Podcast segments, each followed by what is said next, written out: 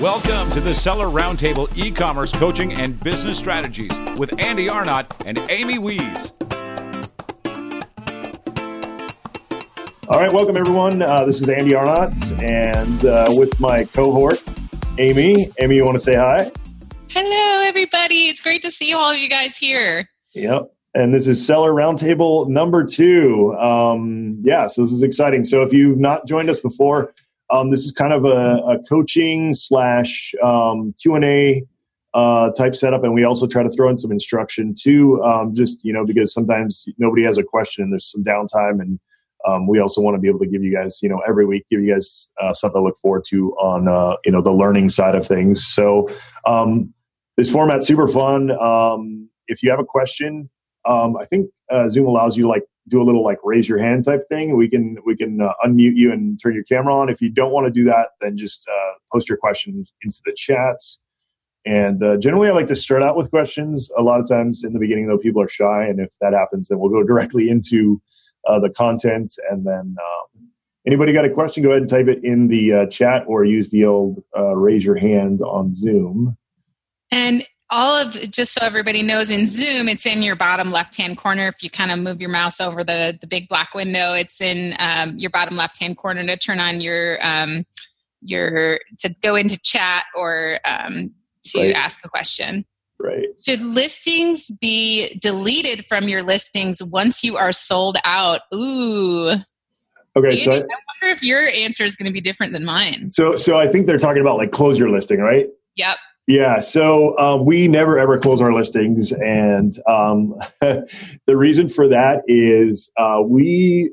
I, I don't, and I don't necessarily suggest that everybody does this, but you know, we've been doing this for a long time. We've got, uh, you know, our processes and our, we have manufacturers we trust. We have, you know, a, a lot of infrastructure and and uh, relationships in place. So this is not might not not necessarily be perfect for anyone. For us, we never turn it off because what we do is we do back ordering. So if we ever run out of stock, um, we set our order or our ship date back like uh, it depends on what you know the time of year. Like if it's coming up on chinese new year and we run out which we actually did on a couple of our really like we sold way more than we thought over christmas and we actually stocked out. Um, but what we did is we just keep the listing going and we we push the the ship date out a couple weeks. Now there's you know debate on that um, but the way that we like to see it is that um, even if uh, it's not selling through as quickly um, you know, we're, we're keeping rank. And um, because of the way we drive traffic and things like that, we normally don't lose too much rank. And as soon as we get back in stock, our rank just like skyrockets back. So, um, yeah. So for, for if you're experienced, if you got your stuff dialed in, I would say do back ordering. Um, if you're newer and you don't have, uh, you know, a supply chain or a manufacturer that you really trust, then I would say um, you might want to close your listing. So, and this is my rule of thumb. A lot of people are told to close their listing because they're worried about hijackers if they're sold out, right? Um, and then the other thing is they're worried about their rank. So, those are usually the two biggest concerns I hear about closing listings. So, my rule of thumb is look, if you've got stock on the way to Amazon, do not close your listing because then that stock can go stranded, it can get all jacked up. You don't they might not be able to check it in. You know if you have if you've already created the shipment in Amazon and you like Andy said he set his to back ordered, but if that stuff is inbound, do not close your listing. If you're out of stock and let's say maybe you have a 3 month turnover and you're not going to be in stock for a while right? And it's and you're worried about there possibly being hijackers or whatever, depending on what category you're in. And all every all, everybody has different stuff. If you're brand registered, obviously you have a lot less to worry about. But uh, if you're not going to be in stock for like three or four months, and you're you know and you're just worried about your listing sitting out there, then go ahead and close it, and you can just click the relist button as soon as you're ready to create that shipment and send your inventory back in. Yeah. I just noticed too, though. Sorry, I didn't read the entire question. That he's he he put the uh, retail arbitrage, online arbitrage um, at the bottom of that. Um, oh, honestly, yeah, honestly, I, I like people always ask me, um, you know, arbitrage stuff. I, I've, I've, I mean, I've done it a little bit in the past, but it's not my wheelhouse. To me, and I don't want to rip on anybody who's doing that. I know people are making money in that. I know there's money to be made there. Um, so I, it's just I would never do that because for me, um, I want to put all my my time and effort into building my own brand. It's like for me, I'm always like, why do I want to sell Nike and build their brand. Everybody already knows Nike. I want to build my brand so that, you know, five or 10 years from now, I'm the next Nike or I'm the next Under Armour or, you know, whatever. So to me, um, you know, I, I, don't concentrate a lot in that. If it's working for you, more power to you, but um, that's not my wheelhouse. So the thing along with the RA and OA side of things, I always recommend. Um, like one of my clients right now, I've given her homework to start with RA because she's doing private label, but she's never done anything on Amazon before. So I was like, go out to Walmart and find something. I don't even care if it's profitable, but learn the numbers and learn how to ship your stuff in. So I was going to say, yeah, great for for FBA, like just to learn the process for yes. sure. Just a single item, like people are like, wait, I can send one item to FBA. Like a lot of people don't know that. That's a great point. Um, for learning just the basic, basic stuff, it's definitely mm-hmm. worth. Yeah, doing. because then you don't have a lot of skin in the game, right? And who cares if you don't? If you don't, I told her if you don't make any money on this one item you sent in, who cares? You learned how to ship something in. You learned how to look at the fees for an item. You learn how to list an item. You learn how to list multiple items. So I, I just, uh, I think it's a wonderful start. And then, of course, as you were saying, Andy, a lot of people make a lot of money with RA and OA. And for the question that Clay asked, um, I I recommend uh, Jess Hill is is one of my favorite RA sellers out there, and uh, and she talks in her group. She talks about um, how if you it can it can count against your um, I think it's like your inventory score or something if you leave a bunch of listings in there that you have no plan to replenish. So make sure if you have a bunch of RA listings in there that you're not planning on replanning that you get rid of them yeah. because that can actually look bad on your your overall like inventory and stuff because Amazon sees it as oh, you're not sending that stuff back in. So what's going on, right? Well, and, and, and, in that case, um, deleting your listing is not a big deal when you're doing RA or, or um, OA because usually you're just tacking your listing onto a listing that's already, you know, your offer is just being tacked onto a listing that's already there. So technically, when you delete your offer off of your account, you're really not uh, doing much of anything unless you created that listing, which some – uh, people who are doing RA and OA who are really successful do create their own listings because they're doing bundlings and things like that. Now, from what, uh, even though I don't know a lot about that subject, you know, I, I of course follow it because it's you know part of the Amazon uh, world. Um, so what, what, I've been kind of hearing and seeing, and, and, it makes sense to me, is that uh, what I, what I've heard is a lot of big brands are starting to crack down on that. So like they don't want like even if you're like doing a bundle or something like that, like they see it as you diluting their brand or um, you know possibly like maybe not giving the same customer service that they would and things like that. Um, so i would not be surprised if that market gets tighter and harder to sell in at least in the next like year or two. Yeah. Really interesting. Okay. Anybody else have a question about ooh I'm currently designing my first brand and product, but I want to sell some items to gain some experience with selling and learn how to work the seller account. If I source products from AliExpress, do I send those products to an Amazon warehouse or to my own address and ship from home? Ah, this is a this is a great question, and so I'm going to go into because today I was going to talk about my I, I don't know like I've done a video on this before in my YouTube um, kind of how I first started when I was doing private label, like the, the trick that I used to source on, on AliExpress. And that's kind of what I was going to cover today and go a little bit more in depth in that because I know that people, it's a cool trick. And, and I think like a lot of people starting out can get a lot of value from it because it's, it's uh, similar to what Amy was talking about with the, uh, the RAOA stuff is it's like, you know, minimal risk, but, um, you know, you can kind of get your, your um, head in the game on how this stuff all works. So, um, let me go into my training for the day since this question directly relates to it. So, um, uh, w- when I first started out, you know, the the um, you know it was a it was a side business. It was something that we started because my wife um, didn't want to do her day job anymore when our our um, first son was born. Um, so you know she didn't want to work anymore. So I, so I started dabbling in the Amazon world as kind of like something to replace her income. So at first, you know, um, it, it, seemed super overwhelming and things like that. And this was back in 2013, where there was, you know, not training like there is now, where you can find almost how to do anything. So it was kind of like on my own. Um, but what the technique that I kind of come up with early on, which seemed to work really well, um, granted, 2013 was, you know, it was it was kind of a gold mine. It was like you could almost throw anything up and, and, and have success. But uh, you know, this this technique still works really well today is um, yeah. So what we used to do is we'd go on AliExpress um, and we we'd source products. And what we do first is you know we'd, we'd of course go the normal route. Um, Uh, a lot of people use like Jungle Scout and things like that to get product ideas. I hate those. Um, I call them my verification tools. But what I like to do is like tell everybody like go with something you're passionate about um, because uh, it's going to show through on your products, like what you produce. You know, if you're like super into cats, then you come out with cat products. Or if you're super into baseball, like maybe baseball related products, or cars, like uh, you know, auto parts. Like in other words, like try to tie um, your sourcing ideas to things you're passionate about, um, because that you, you, number one, you're going to have knowledge. So if your customers come to you, you're going to look like an expert because you already have a lot of knowledge in that in that subject or in that niche. Uh, so that's something really um, awesome to think about. Um, so what we used to do is we'd go, you know, we'd kind of be like, oh, this is super interesting to me, and then I'd go and I, I, you know, look at the market and things like that.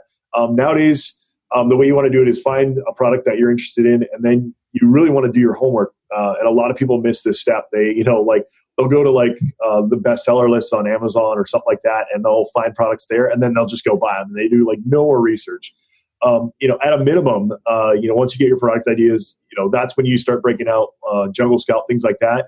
But you also want to spread like uh, something that people never think about, which is something that you can do is uh, people think about Google Trends, but they don't think about like a simple search on like Twitter. So, like, yes. are people talking about this product? If they're not, you know, if you're if you're trying to source like, um, you know, uh, you, uh, keychains or something like, are people talking about it, or you know, are there is there is there any demand for it? Um, so that's something you definitely want to uh, you know do your research. And there's you know like I said, you can do like um, um, another great uh, place to find product ideas and also to sell on if you've never sold on is Wish, uh, Wish.com. Uh, there's a lot of opportunity as a merchant there, but also for product ideas because it's social based. Um, so Wish.com is a, a, great one to go look at. AliExpress um, itself is a great one to look for trending products. Um, and then there's also some tools out there. I wish I could remember the remember the one I used to use. I'll, I'll have to try to dig it up and see if I can uh, post it for you guys. I want to say it was like Sourcezilla or something like that, but it was cool because it would go out and scrape like Shopify stores, um, like these weird like uh, Japanese online stores and like all this stuff, and find uh, like these trending products, uh, which was really cool. Like Groupon, like it had all these different stores that it would tie into. Um, so that's how you can, uh, you know, kind of get some some of your product ideas and, and kind of verify that there's some demand for that. Um, the next thing you want to do, of course, um, is uh, go to like once you get your idea on AliExpress, the next thing you want to do before you order is go over to Alibaba or 1688.com, which is the Chinese version, and look to see what the wholesale price is because you're going to pay less than what you're paying on AliExpress, but you want to know that number um, because you want to know what you're going to be able to sell on Amazon before you even source it. Uh, that's another thing a lot of people don't think about. Um, Amy, it looks like you wanted to jump in with something. Well, no, that's a really great tip because, you know, just understanding what that price is because lately, since the drop shipping boom, AliExpress has become really, uh, and using Oberlo plugins on Shopify has right. become really popular, right? Yep. So what the Ali, the vendors on AliExpress have caught on and they've raised their prices. And remember, in an Asian market, it's always negotiable, yep. right? So, yep. uh, so don't be afraid to reach out and go, hey, I want to buy 30 of these from you. And, you know, so check 1688 for that wholesale price Great tip, Andy. Um, I believe the the resource I have a video in my group Dropshipping 101 where I walk you through how to you can search on Google. You can put in Shopify plus cats, Shopify plus baseball in the Google search, and it'll bring up all of the Shopify sites. And then you right. can look in those stores and see what they're selling and see what's trending. And I bet a lot of that probably because they're focused on that dropship model, a lot of that might not be on Amazon. So you find your your trend that you're really interested in. If you just want to buy a few and test it out, you check out those Shopify sites. And I believe the site that it is Ecom Hunt, um, where they everything and they show you like the latest products. Um, but I'll look it up too. I have a version of it in my dropship. Yeah, yeah, I'm not sure. Yeah, and, and actually the the the founder like came to me early on for investment and I was like, this is cool, but like I've I've got too many irons in the fire because if I can't put my full uh, you know my full power behind something, it's and that's one of my things too is I get uh, you know I'm I'm a shiny object guy. You know I have so many ideas and things I want to do that I've really had to teach myself to to uh, you know dial in and, and and concentrate on what I'm working on currently. So Um, and Andy, Lori is saying that that's what they're struggling with is is properly researching the market and understanding demand. Um, so many people struggle with that, you know. And yeah. and then Robert uh, mentioned Shopify. Do you know how to set up your Shopify site to be fulfilled by Amazon. And it's a simple plugin. You just search yep. Shopify for their available add-ons, available plugins, and you can install you can just search for Amazon FBA and you just install it right on your Shopify site and it'll walk you through how to connect your Amazon. And then when you get an order on your Shopify site, it automatically fulfills through Amazon. Yeah. The other way to do it too, the way that we do it, um, for any of our like stuff that we uh, don't sell on Amazon, but we want Amazon to fulfill is uh, ShipStation.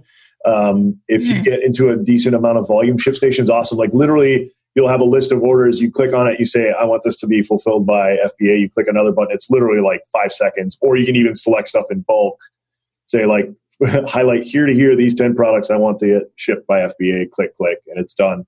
Oh, um, oh, so it's like a middleman that can go between all of your yep, various sites yeah. and stuff. Yeah, if nobody's tried ShipStation, like that's that's one I would consider it's probably like one of my most essential tools, um, especially when you get to a decent amount of volume. Um, definitely suggest ShipStation. The other cool thing about ShipStation, which people don't realize, is you can actually do like email follow up through ShipStation because they allow you to uh, watch the tracking number and when something's delivered, like send a message like right when it's delivered or right you know right after. You can say like a day after something's delivered or five days after. You can send an email to them. Now, of course, you have to. Make, gold. That's gold right there. I love it. I love all your gold. You give me lots of gold. oh well, I'm glad. I'm glad. Yeah, I mean, we, I've been doing this a while, so I've got a lot of tidbits that I might not even know are good tidbits anymore. Because you know, after a while, it's the business as usual. But um, but yeah, so you can do some really cool stuff with ShipStation, and they also have automation.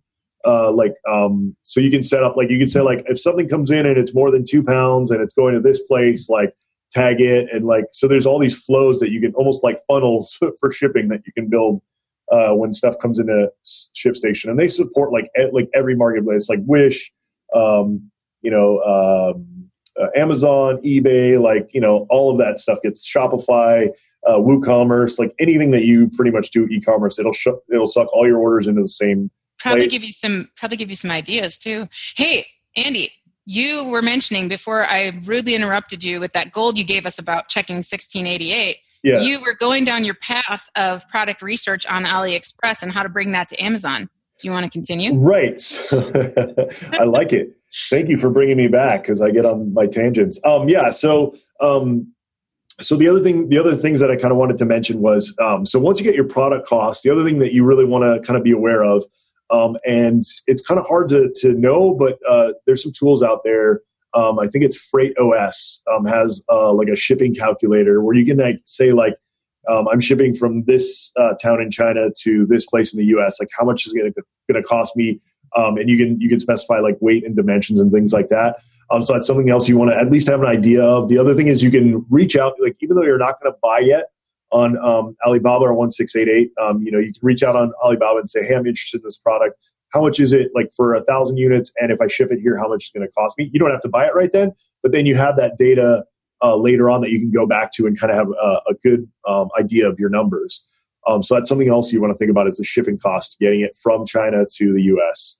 Um, another because thing, you can't ship it e-packet, right? exactly, exactly. If you're going in, a, in, in you know a larger amounts, um, and then, of course, the other things you want to look at on Amazon are fees. You know, like the the FBA fees, the storage fees, all the kind of fees involved with Amazon.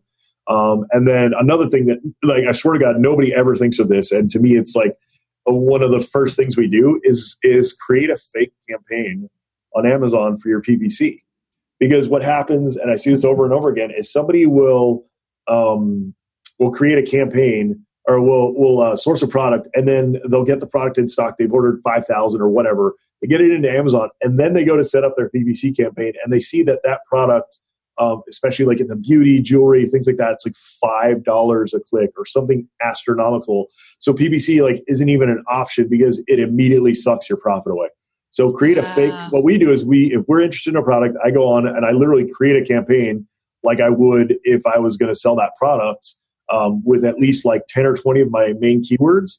and then I see like what the suggested bids are. Okay, but how do you do that when you don't have your product in your inventory yet to create an ad group? Do you create do you, you add a similar a, product? No, no, no. You just put any SKU. Like you just you you don't create the entire campaign. You just Oh, because the, you can advertise for products that aren't in your inventory. Right. So you can just put any any SKU in there you want. It doesn't matter. And then the keywords are what you're looking for.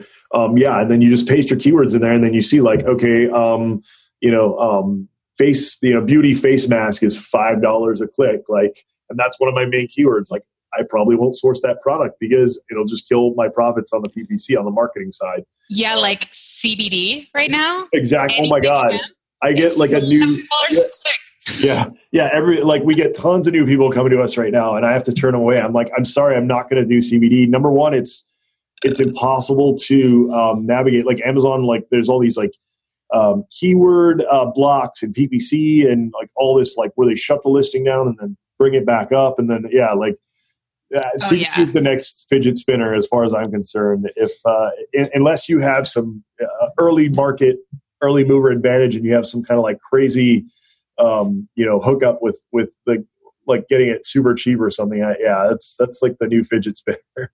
yeah, I did a review of um, of an article. I forgot who it was by, but I did a review of an article that said the top trending retail things in 2019, and I talked about each thing.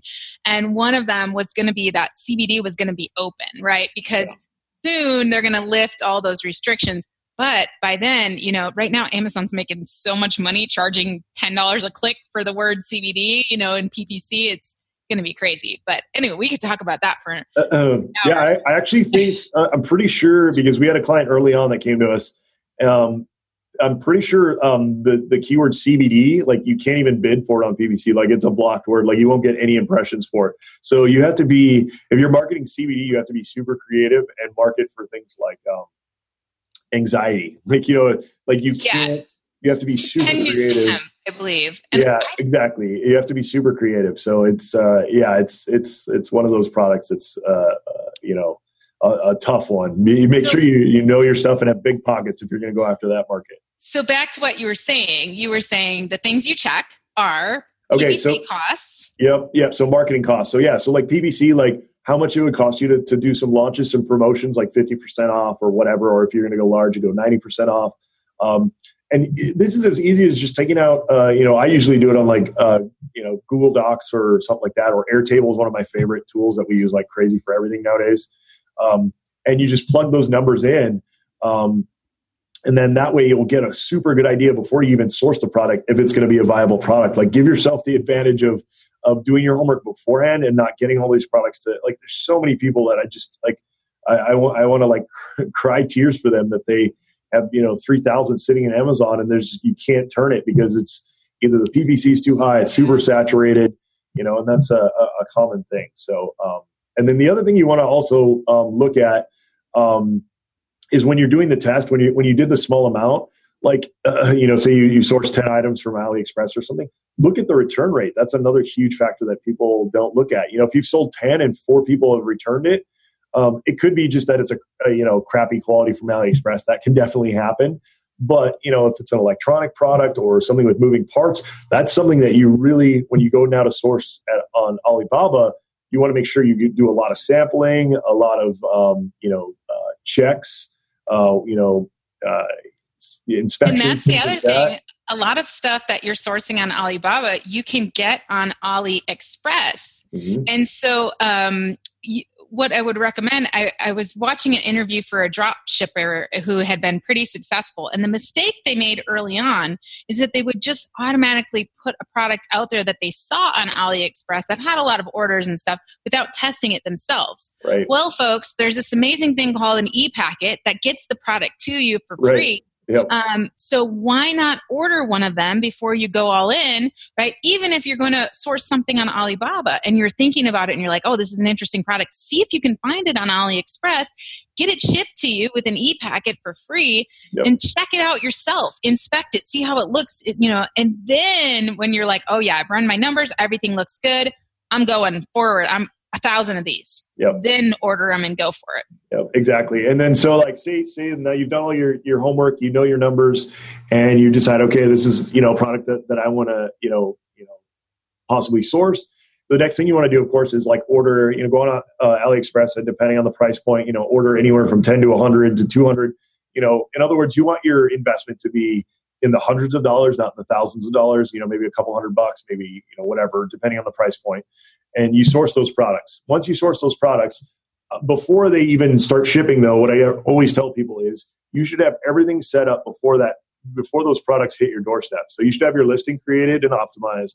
You should have some products. Generally on AliExpress, you know, if you're if you're sourcing something from AliExpress, you can email the person you bought it from and said, "Hey, hey, send me some photos." They usually have stock photos that you can use. Now, a lot of people will be like, "Oh, you're going to get hijacked and things like that." That could be the case because when you're doing the AliExpress stuff, you're not branding it. You're this is purely a test. You're you're testing something with a small amount. Doesn't need to be branded, but you're creating the listing. So technically, you you have that listing. Now, if you're not brand registered, this gets a little hard because then you you know it is much easier for you to get hijacked further on down the road. Um, but when you're proving the concept, you just want a basic listing. It can be generic, but you put your brand name in it, but the, the product itself is just, you know, plain, nothing on it. Um, and maybe you don't want to put your brand name on it, right? Not, not at first. Yeah, product, exactly. And a lot of people get all nervous. I, I see a lot of questions about, um, hey, well, how do I even do this private label brand thing? Do I have to register my brand? You can put poo poo in the brand category in the brand name field if right. you want to. It yeah. really doesn't matter. And that might Nobody's work. gonna check.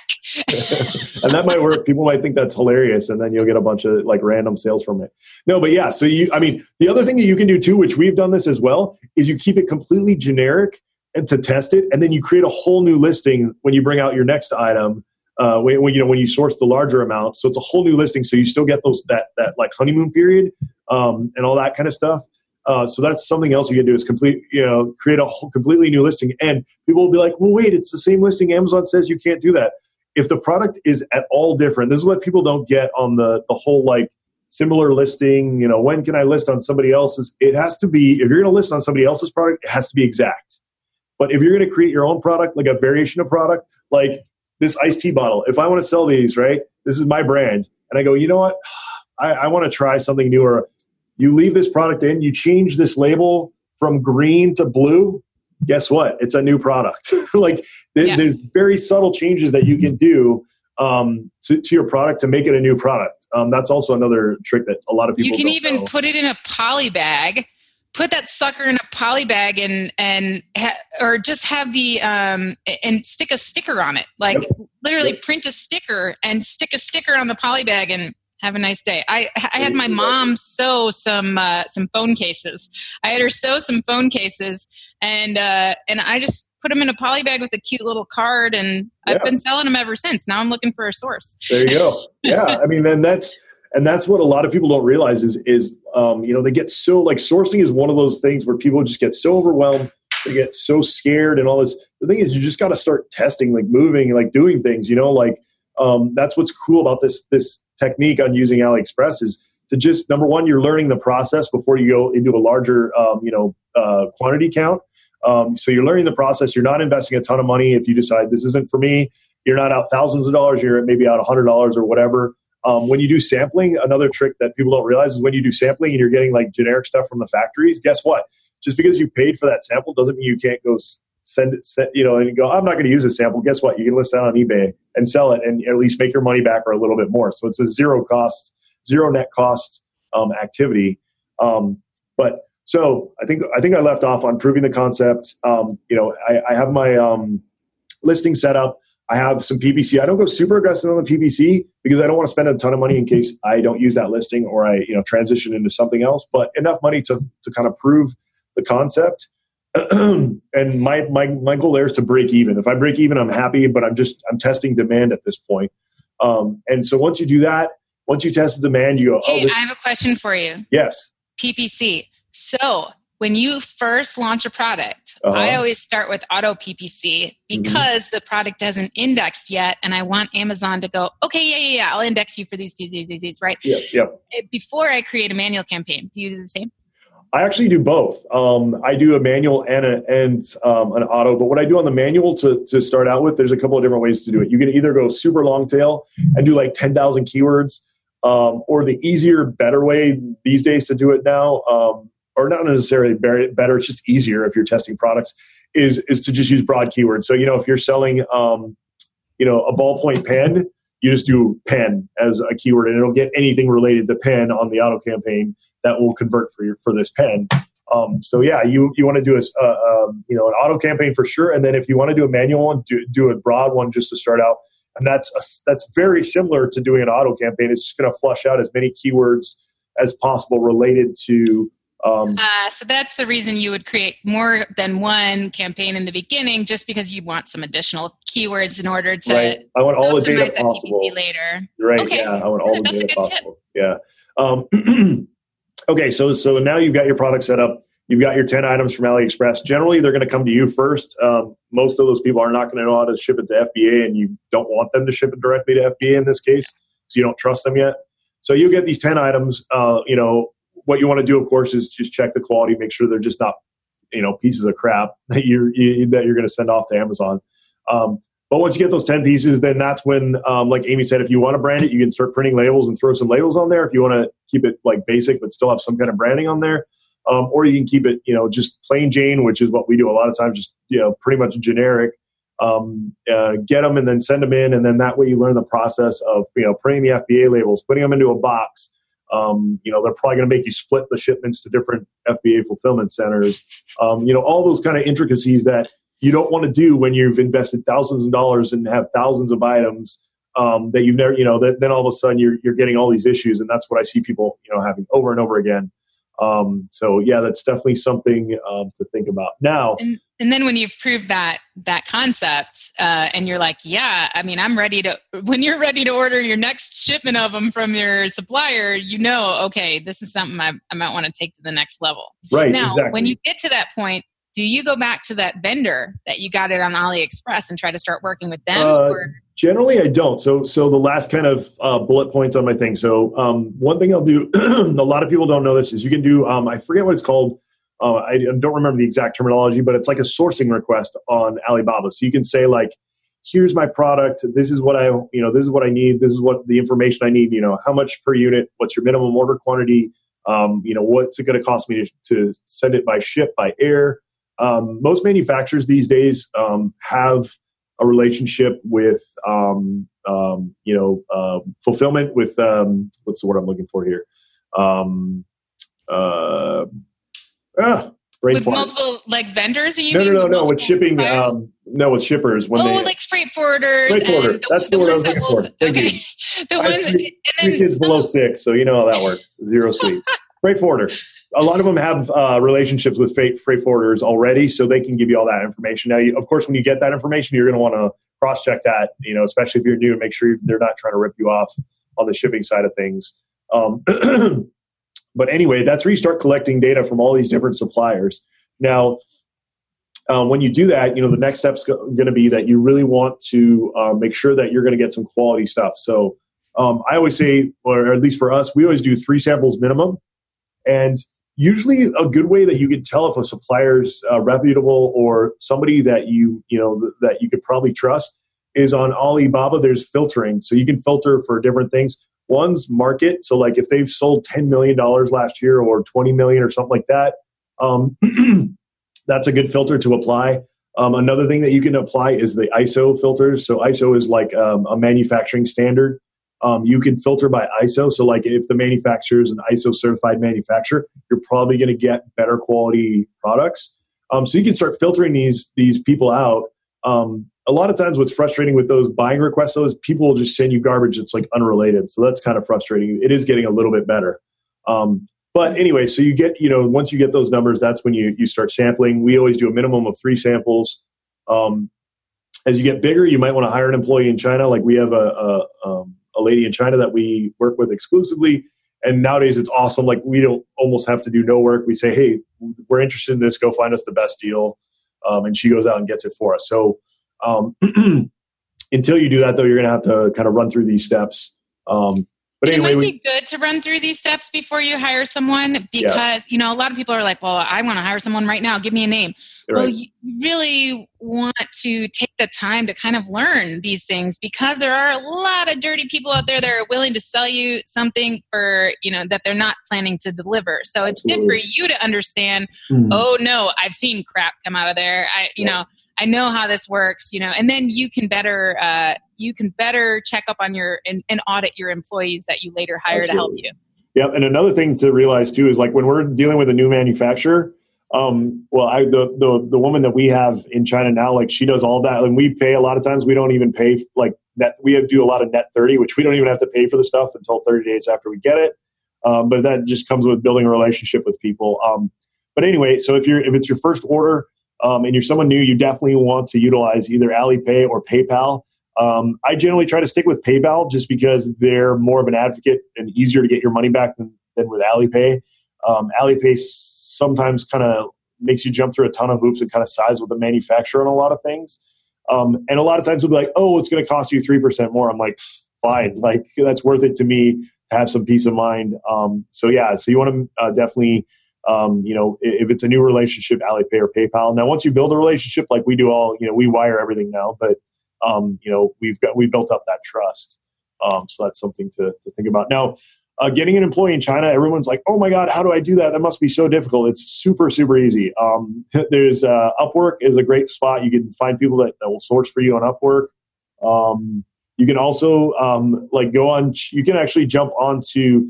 Um, you can if you can't find somebody who's sourced on Upwork, you can find a VA and have them go out and, and find a sourcing person for you because they can go out on like WeChat and all these like Chinese channels and and, and find people.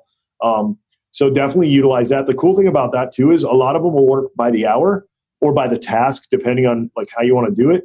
Um, but it's well worth it because if you go out and you say, "Hey, you know, I'm looking for this product. Bring me ideas," and you're paying them ten bucks an hour, it takes them two or three hours.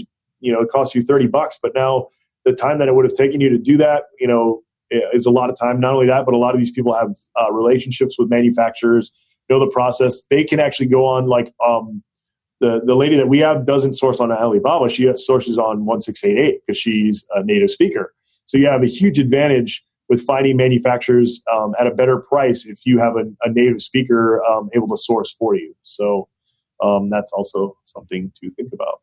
Yeah, because the prices and sometimes quality on like 1688 are, you know, I think Alibaba has become so, and AliExpress has become so saturated now with not even factories. It's all Yep, like traders just and- individuals that are just, well, I'm just going to put this product out there because I've figured out how to list on, you know, AliExpress and I'll go source it from the factory and I'll charge you an extra however many percent, right? Right. um, and and that's the that's the appeal of actually going to China yourself and meeting with you know that's the appeal of Canton Fair now because Right.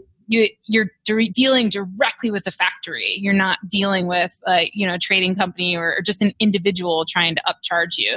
So uh, and like you were saying, Andy, if you have an employee directly in China, then they are able to reach out directly to a factory.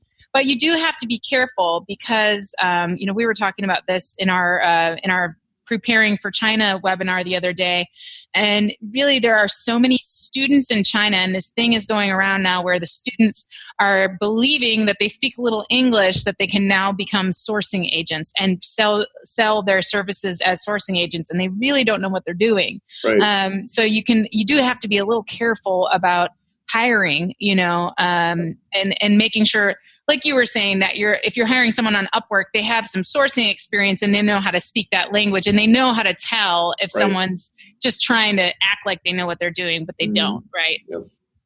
Yeah, the other cool thing too is um, because we've worked with somebody now for years, we have a good relationship with her. Like we don't even get our samples delivered to us anymore. Our samples go to her, and then she gives us like videos and like you know tells us like this is the best quality and gives us videos and all that kind of stuff. So that's kind of cut our uh, time down as well to source. Like the process is so streamlined now for us that we can onboard products really really quickly, which is which is awesome because you can then scale really quickly. So.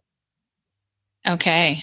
All right, let's look at the chat. I've actually been ignoring the chat. I don't know if you So, can. Yeah, I've been I've been paying attention to the chat. So um, so we had Lori ask about um, can we do this uh, if we don't live in the US. And I was like, yeah, you can absolutely, or you can send it to a logistics provider in the US to check it out for you and then forward it to Amazon. Sure. Or you can get it at your house anywhere where you live, right? Yeah. Um, you might have to find, you might not be able to get an e packet, right? But mm.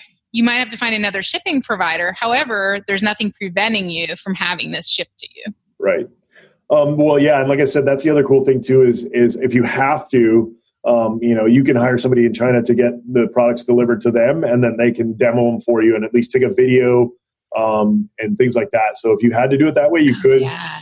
Um, and how do you how do you hire somebody in China to do that? You find that on Upwork as well. Well, so like I said, we got lucky. The the the the lady that we have does everything for us. I mean, she does. Yeah, I mean, like we, we she sends it to Amazon for us. All our products get labeled we, we never touch anything. It's it's uh, it's it's sweet. I know that's not you know that's not going to be everybody's experience, um, but um, just like anything, you, are just going to have to trial and error it. Um, Lori says, Lori says, we all want your lady. right? I know. No, we want her name. Give her up, Andy. She's a secret. No, I've only I've only shared her with one other person. She's mine. and even and even and even just for sharing her with one other person, like she's super busy these days. So so we need her to um, find some friends. right. Right. Okay. Yeah. Um, willing something, to pay. something else to think about too is, and you know, I know everybody hates to be sold to. I'm not selling you here, but and I don't care who you hire, but um, the, the other option is to hire somebody like Amy or I to to vet your products. People have done that with us, and and thank God because some of the products that have come to me, I'm like, run, like run for the hills. Um, and generally, it's not that much money, and it'll save you a lot in the in the long run. So if you're if you're you know questioning it, not only that, but I do it for free. Like if somebody's on Facebook, don't inundate me, please.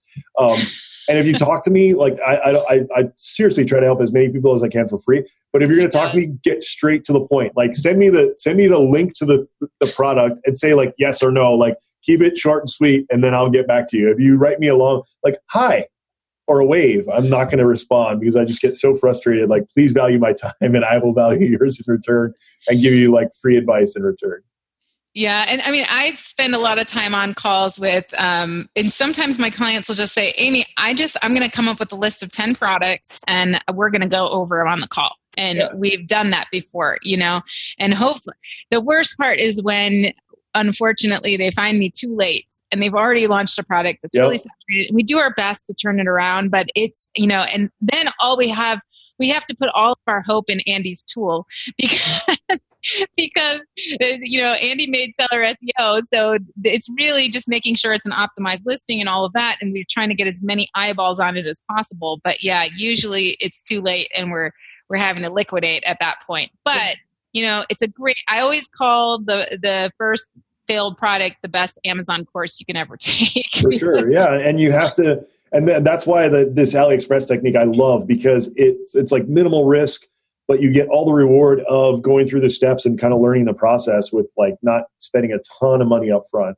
Um, exactly. Yeah. Exactly. So in Jason's case, he was the one who asked the original question.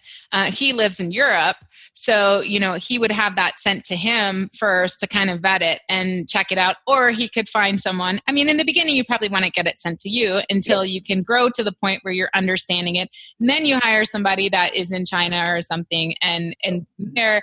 By then, you've kind of gotten experienced at checking things out, and you know what your standards are right? So you know what data points you want that person that you're hiring to check for, which is why it's important for you to know your own business processes and your own. Um, what's the word I'm looking for here? Your own uh, requirements, your own quality right. control requirements, right? right? Yeah, your your own expectations. Yeah, like what what you know what's mm-hmm. when you get a product, and that's why I say get three too. Like a lot of people will source like one or two, or you know make sure you get at least three. I say minimum of three because there's there's going to be a huge difference in quality and and um, and workmanship. What, what we've noticed a lot of times too is sometimes the the higher priced products are worse than the cheaper ones because you're getting a middleman or somebody um, yeah. you know who's not uh, you know not the the original manufacturer. So um, get at least three and test the quality. Like use the product yourself. That's one of the best ways. Um, yeah. Like here's here I'll, I'll give you a tip. Like this is one of the products that this is a this is a sourced item for for one of the things it's really is cool. A carabiner clip with a knife in it. Yeah, How cool is that, right? It's really cool. I like it. Don't Very steal it. Californian. Don't steal it, right? But but I mean, like so, like I've used this and I love this. So you know, it's one of those things that um, you know get get the product and and use it. And if it's something that you're not going to want to buy, who else is going to want to buy it? I mean, that's another great litmus test. If you're buying something and you're like, this is a piece of shit, I'm not going to use this. guess what? Nobody else is going to want to use it either. And why would you want to open up your, uh, you know, open yourself up for that many bad reviews and stuff, right? Right, exactly, exactly. Oh my gosh. I found a product on AliExpress that was horrible. Like it looked awesome. I got to go get it. Hold on. I got Okay, yeah. All right. Go get it. um, well, well, actually, I don't know where it is. So right. anyway, it was it. It looked so cool. It was a cat treat dispenser. So it was like a roly toy that the cat paws it, and then the treat comes out. Sure. So I ordered it because I was like, I'm going to source this, and I'm going to create a little bundle and make it cool with my cat toys, right? Right. And I get this thing, and the hole on it is not big enough for a treat to go in or out of it. You're like, what kind of cat treats are people in China uh, feeding their Like, cats? Like it's a it's a rabbit rabbit food. It's a rabbit. it's a rabbit treat dispenser. And my cats were like, "What is this? I don't. I'm not interested in this." My cats just looked at me like, "I'm not Yeah. going to play with that. You're Yeah. crazy, lady." Yeah. So at first I was like, "Well, maybe I can put catnip in it. You know, that's small enough." And you know, uh, just the dust from the bottom of your cat treat bag. Exactly, Lori. It did not work out at all. So perfect tip, Andy. yeah. So so yeah, dog food it. That, that's the old the old uh, adage, right? Dog food mean meaning like use it yourself. So Mhm. all right. Awesome. Um, let's see. Anybody else have any other questions? Let's make sure we didn't miss anything.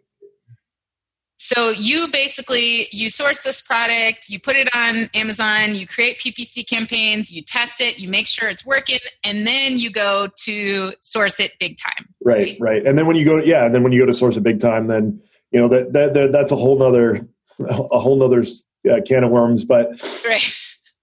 yeah, generally, I mean, the thing that okay, let's go. Let's move in since we've covered the sourcing part. Let's kind of cover the beginning uh, since we we we have like ten more minutes and we're not getting a ton of questions. So now you're going into like the launch phase, right? And that's another kind of facet that people are like, I don't know what to do. It's so confusing. Um, and it, and it can be, but yeah. And actually, one of these days, I'm going to put out. I, I keep, I, I keep having it in my head, but but keep uh, forgetting to do it or not having the time to do it. Is like a like a PDF, like a, just a launch checklist. I'm going to do that soon.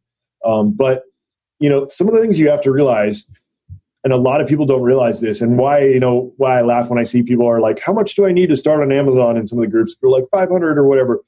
I mean, it, it of course depends on the price point of the product, but you you really have to number one, you have to believe in your product, you have to believe in your brand, and you have to you have to go all in when you launch. When you launch a product, you have to like be prepared. Like you know, I tell people, depending on the product, be prepared to be like negative like two thousand dollars in the first two weeks or month or something like that, uh, depending on you know different circumstances, of course. But you have to realize that you got to go negative at first, and it's scary. I got it. I totally get that.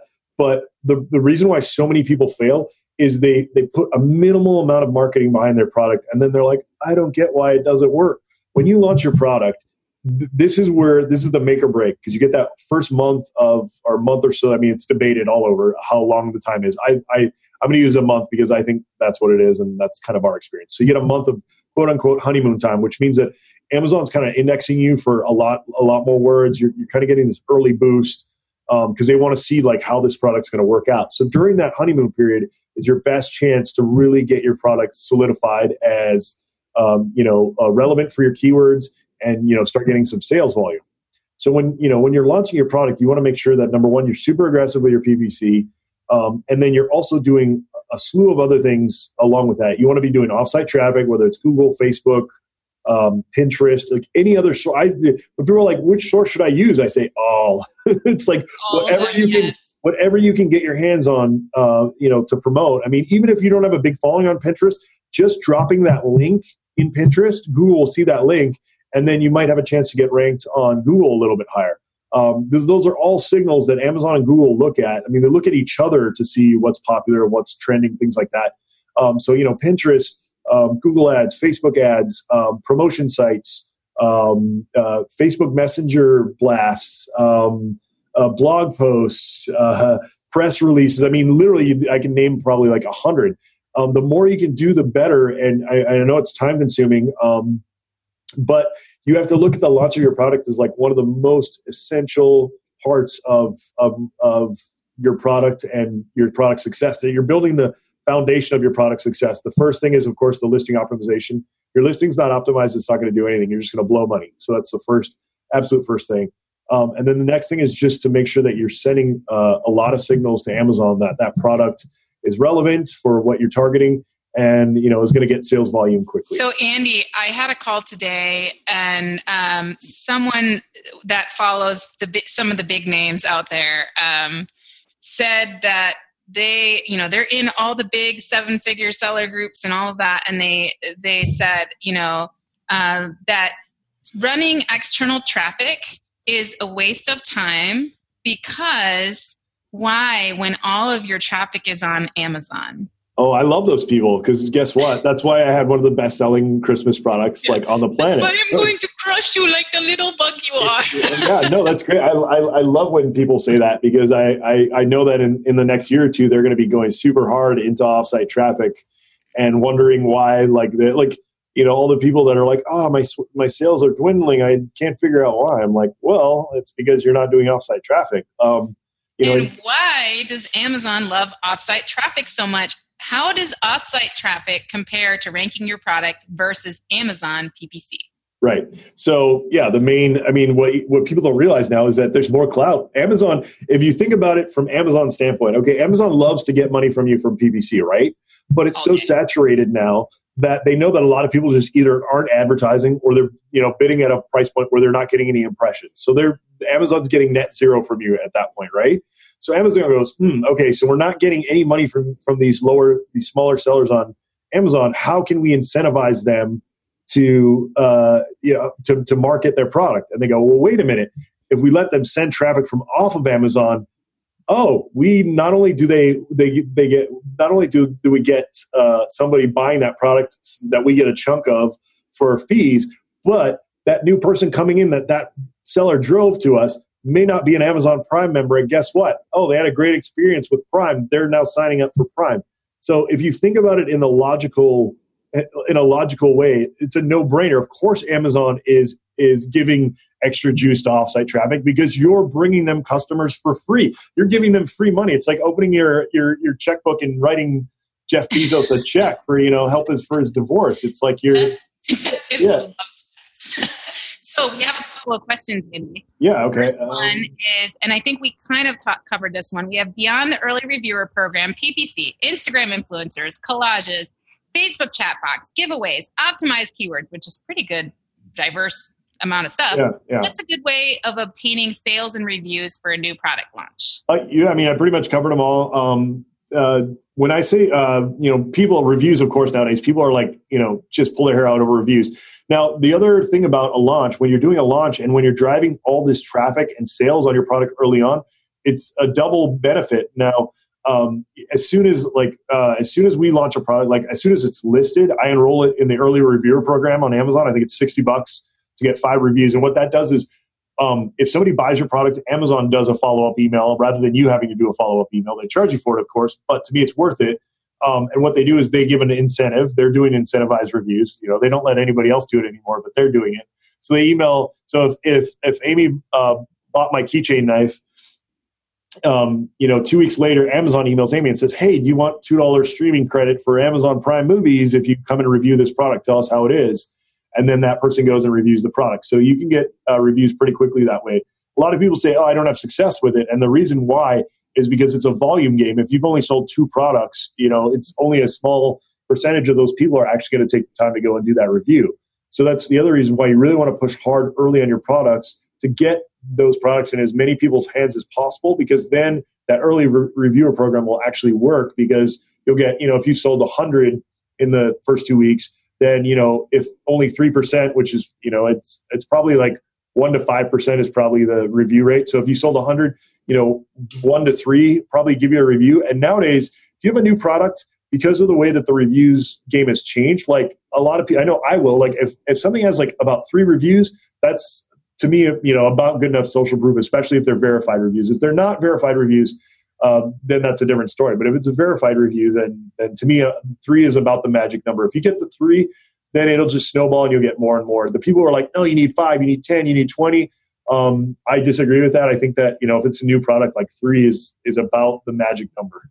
Yeah, definitely. I agree too. And people are passing around in all these groups about how 10 is the minimum number of reviews. No, yeah. just you just need one or two good reviews to get off to a good start and then and then you're going to get them organically. Yep. And that's why you you test your product yourself first and make sure that hey, if you would use it, you know, it's it's really good and make sure that your list of criteria for good products does you know it covers things that you don't want to be open to bad reviews for example i learned my lesson selling dog chew toys apparently people don't like it when their dogs chew the chew toys and they will leave you one star reviews so, yeah it's like you know, it's like selling the kids potty it's like selling one of those like portable kids potties and being like yeah my kid took a dump in it. Like what the hell?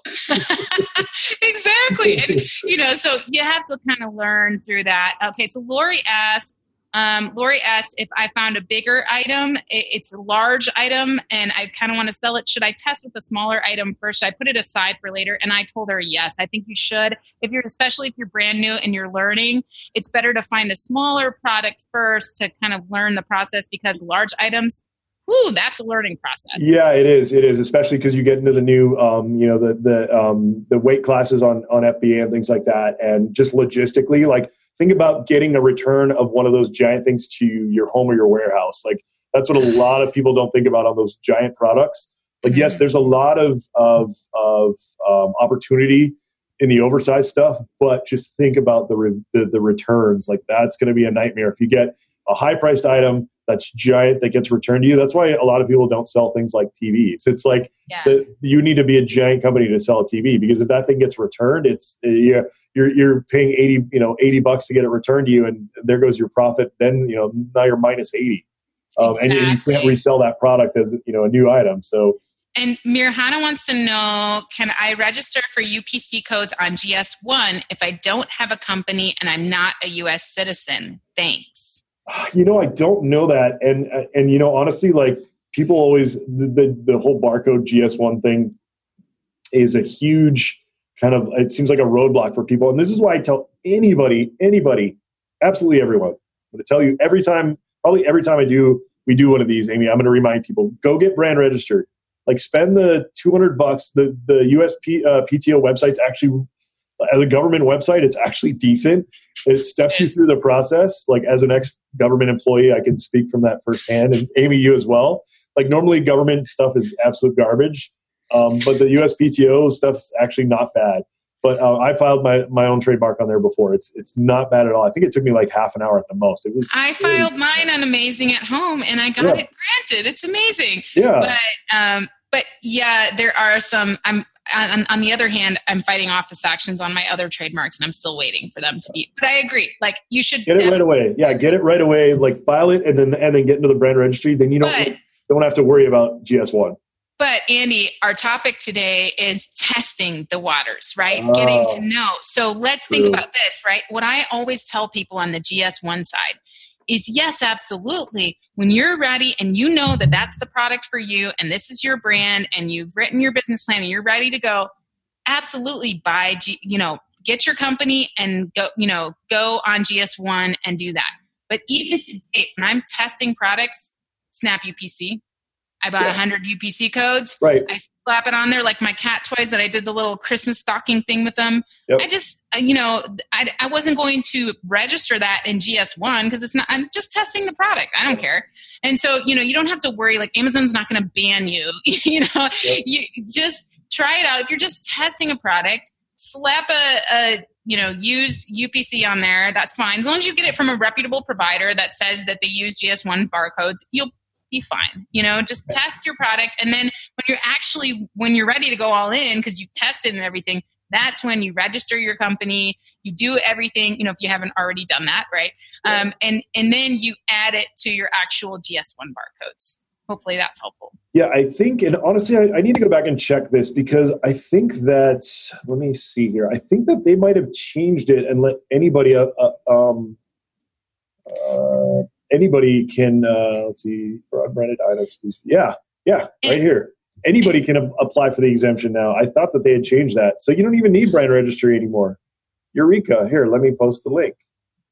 Um, yeah, you can apply. So it says brand publisher. If you just enter generic, then you can um, not have any UPC. Let me post the link in the chat for everyone. There you go. Sweet. Okay. Yeah, I just did a GTIN exemption for a bundle I wanted to do, and Yeah, I know, thought you had to be brand registered, but I think they, they must have changed that. So um, no, not for GTIN. Yeah, you can just put generic as the brand, and they'll just grant it for you. So it's pretty pretty cool. So we are at an hour, Andy. yeah, Shall cool. wrap right. Yeah, all right. So any last minute questions, real quick here, and then if not, then we'll. Mirhana wants to know if I register my brand, I don't need GS1. So actually, if you do have a brand registry, you can you don't need you new UPC codes for new products. So that is good. Yep. Yeah, you just so what what happens is if you're brand registered, you go on and you apply for categories, which they grant almost. Uh, you know, it's not a big deal at all. You just say like, I sell in you know um, home improvements and um, you know beauty or something, and then they grant you exemptions in those automatically with your brand registry, and then um, and then you can upload like it, it just makes the process a lot easier. So you don't have to like dig out um, you know UPC codes and paste them or you know it's just it streamlines the process because literally you just don't need to enter them anymore. You just make you just need to make sure that you have your um your uh, product identifier which is usually the manufacturer part number which if you're a private label seller you make that up it's your own um, and then the brand name and with those two fields entered you don't even need to enter any um, product identification codes So, okay. And then um, the other question is Lori asked when you say you push hard on PPC early on, what amount or percentage do you stick to? Okay, so that's a hard one, of course, because it's uh, the, you know it varies so much in cost and type of product and things like that. And Um, keywords and yeah. Exactly. So what I mean by pushing hard is like so when you go to set up an Amazon cam- campaign, um, like an um, an auto campaign, they usually give you like a suggested bid. It'll say like you know suggested bid fifty seven cents or whatever. Um, what I normally or they'll give you a range. They'll say like you know the the, the bid range is like fifty seven cents to a dollar eleven. The median uh, suggested bid is like 57 cents or whatever. What I always do is I take the range. Um, so the top of the range, so it was like 57 cents to a dollar um, five or whatever. I'll go and, and, and enter like a dollar 10. So in other words, you want to bid above even the range because you want to be, uh, you want to go super hard into that, um, into that category and into the, those keywords. Like early on, you want to be aggressive to actually get those, that data, that early data. And once you get that early data, that's when you get start spinning up the manual campaigns and only targeting the keywords that you've converted for thus far. Um, uh, you know, your um, your budget's going to be, of course, up to you. If you're a tiny, you know, small seller just starting out, you know, it's hard to tell because I'm in a different world. So, like maybe five, ten bucks, maybe twenty bucks on the upper side if you're just starting out for me, I do hundreds um, a day, but you know, it's it, it's, it's of course because we're a, a, larger seller, so it's just.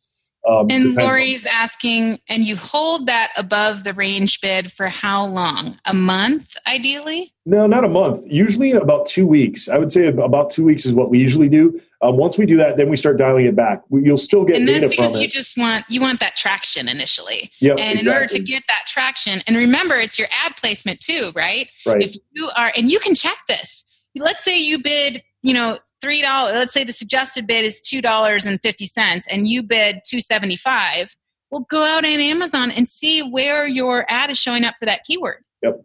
Yep. and think about that if you're getting if your if your ACOS is high and you're getting those conversions for that keyword imagine and let's say you're you're within somebody's product page like your ad placement is really low imagine if you raise that bid you might actually lower your ACOS because then suddenly you're at the top of that page for that keyword. Yep, yep. And that's even more sales, right? So when I teach yeah, we'll we'll actually we'll we'll do. Uh, actually, we never got to the PPC stuff that we were going to talk about. Oops, maybe we'll do that next week. Actually, that, that's probably what we'll, we'll we'll concentrate on PPC next week. Yes, let's do that. Let's do yeah. a whole session on teaching people how to optimize PPC, how to run their PPC campaigns. Maybe some um, talking about the new dynamic bids because that's really confusing for folks. Yeah. Well, I tested j- just a teaser. I tested those, and so far the the results are.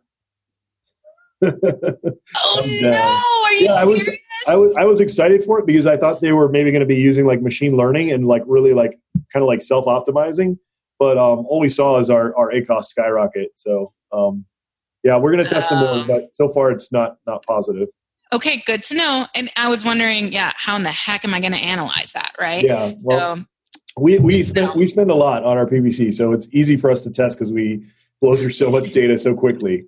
Um, So yeah, so far it's not good, but I'll, I'll update you. And there there might be so yeah. So just to explain it quickly, if you go into your campaigns now, there's there's a setting that says like lower bids if the person's not able or not expected to convert, raise or lower bids, you know, depending if they're expected to convert or not convert.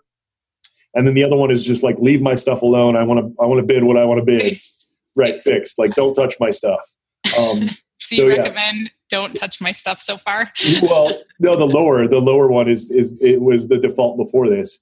Um, oh, okay. So I haven't tested the, the keep my bid where it is. I'm gonna I'm gonna do that next, I think. But um, so in the ones we've tested, the other the other setting though below that is kind of it was kind of like the bid plus before, but now you can kind of specify like okay, like bid my keywords up up to 900 percent if I'm going to be the first person on the page. Yeah, um, I saw that. Yeah, and But we tried. get expensive. You could blow through your whole daily budget if Yeah, so we tried we tried some of those too, and um and the ACOS like I did some pretty high like percentage wise. I did like five hundred percent on some of them just to test it, and I was surprised the ACOS didn't explode as much as I thought it would. Um, but what I could see that being really useful for is in the launch period, like we were just talking about. Um, you know that way you could like guarantee that you're going to be the first product on the first page, um, because what that does too is if you if you stay in that spot long enough, Amazon actually starts to lower your bid because they go, oh, this is what people are clicking on. This is a relevant product for this keyword. So a lot of times, if you get Ah. aggressive on PPC, it'll actually like after a week or two, you'll you'll see it start to creep down um, because you're you're actually getting signals showing that Amazon, if you're converting, Amazon's going, oh, that's super relevant for that keyword. We're going to move that up and move our bid down for it. Right, right, exactly. So- Got it. Versus if the opposite happens, and so a lot of people they freak out about the ACOS initially, and that's why I always tell people when I'm teaching them PPC, I'm like, look, it's okay. In the beginning, it's going to be ugh, ugly, scary, but we're going to optimize it using that data, right? And then we're going to get it down to a manageable level. And you know, but if people always freak out in the beginning, and then they just start pausing keywords. You don't want to pause keywords, but again, we could talk about that for for hours, right? Okay. Oh, and hey, something else we have to do, Amy, because I always forget to do this. I did a post today about this, and everybody like people were like, "You're such a hypocrite," because um, you know I was I posted a thing saying that like you know I'm so tired of seeing like people were like you know because I I'm always learning too. Like I always check like you know I'm I try not to pay too close attention to my competitors because I feel like innovation gets stifled when you do that. Um, Yeah. But you know, if I if it's like somebody you know doing like Facebook advertising or you know stuff that's relevant to to my uh, my software business, I also you know I, I I tune in once in a while just to check it out, see if it's any value. And like lately, what I've noticed is is anybody doing these types of things like whether it's like you know webinars or things like it's like 90% of it is like trying to sell you the thing and it's just like so frustrating. But that being said what i was going to remind you of is tell people who you are how they can contact you like what kind of services you offer because we should you know we, we i don't want to you know i want to give complete value. I want to teach people but you know we, we also need to feed our family. So it'd be nice if you know one of you guys maybe once in a while is like hey you know we're going to try your tool or we're going to try your coaching or whatever. So yeah Okay, so you want me to tell people who I am and how to contact me? well, sure. I if you don't have to, I'm just saying I, I never give No, you the opportunity, good. and I don't. I don't really plug myself either, and I don't want to too much. But you know, I also want to you know let people know who we are, what we do, and um, you know all that fun stuff. We can introduce each other. right? Because you know I'm good at bragging on you. No. So, well, everybody, most people know me. A lot of people I recognize as as already have been, have been my clients or in my group. Um, so, Amy Weiss, Amazing at Home, is my Facebook group. You can go to amazingathome.com and check us out anytime. Contact me anytime. I'm willing to help you with, anything Amazon, uh, anything e-commerce, anything business. Um, so, you know, I'm really excited about that, and uh, and I'll pass it off to Andy. yep. So for me, um, like uh, I, it looks like Amy brought the crowd today. So th- this is a lot of Amy's people. So uh, if you don't know me yet, yeah, I'm. Uh, well, I started selling on Amazon 2013. Uh, we sell seven figures, um, but that's actually kind of our side project now, which is kind of funny to say. Um, but my main project now is uh, sellerseo.com, and um, how it kind of came about um, and how I kind of know Amy is funny. You know, we we um, initially, I started building these tools because I was so frustrated with what was out there. Now I just felt like everything took, took so much time. Um, so Amy was one of our early beta testers. Um, and once I met her, I was like, I need to, I need to hook up with Amy and do something because I could tell like she's a go getter. She's somebody who constantly learns. Uh, if you want to, if you want to know how to be successful, follow people like Amy because um, you you have to. I mean, like I said, even myself, like to this day, like I know I know a lot, but there's so many things I don't know and so much I can learn. Like I'm always listening to um, you know other Amazon seller podcasts. I'm always listening to marketing podcasts. Like one of my favorites is uh, the one that I'm kind of obsessed with right now is Marketing School. Uh, from Neil Patel. It's like it's a and it's cool yes, like I've listened to that one. It's good. They're like yeah. they're like seven minutes long. So like I have a I got a Google Mini in my in my bathroom now. So like when I jump in the shower, I listen to it, and uh, and so that's kind of fun. Yeah, um, that's my that's my shower podcast. But um, yeah, like like um, you know, definitely learn from from people like Amy and like put in the time. But anyway, I, I like to talk as you can see too, which is funny because I'm an introvert. Um, but uh, so so I created these tools, and at first I was like, I'm going to keep these tools for myself. Ha ha ha! I'm going to make millions on Amazon. Nobody will know how, you know. Um, and then I realized that um, you know I could help a lot of people, um, you know, with with using these tools and just with the time savings and the you know the things like that, like the the cool things that you can do with it. Um, and I'm probably it's probably bad because uh, you know I give like we give such a gratuitous like free trial. Like most people are like you know limited trial, like 14 days, seven days, whatever. Uh, we let you try for 30 days. If you cancel, I'm going to be sad, of course. But like my whole thing is like, I, if you use it and it helps you in your life and you walk away, that's fine with me. Um, I like I said, I prefer you be a customer a long time, but um, you know, if I just help you a little bit, I'm stoked about that. So, um, and any of my group members know how much I I love your tool, Andy. And if you've ever been a client of mine, you've probably seen a demo of Seller SEO on a call because I use it so much. So it's just been a huge blessing in my life, and I'm super excited. Andy and I are going to be pairing up on this.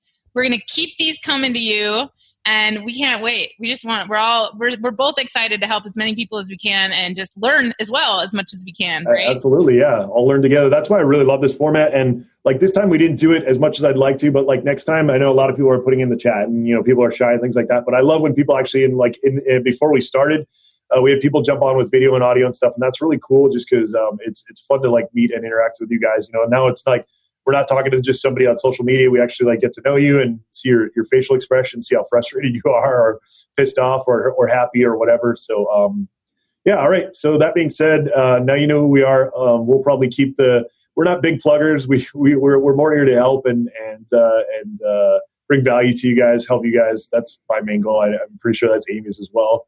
Um, just the fact that, you know, if we help one of you guys, like, you know, make money and live your, your life of freedom and your dreams, you know, like pictures on the beach. If I see you guys, if I see anybody that says, "Hey, you helped me," like two years from now, and they're sitting on a beach in Puerto Rico, I'm going to be super stoked to see that. So those are the kind of kinds of things we want to see. Now that being said, one last thing, I'm going to unmute everybody, and everybody say, "What's up?" And it's going to be a mess, but it'll be fun. All right, ready?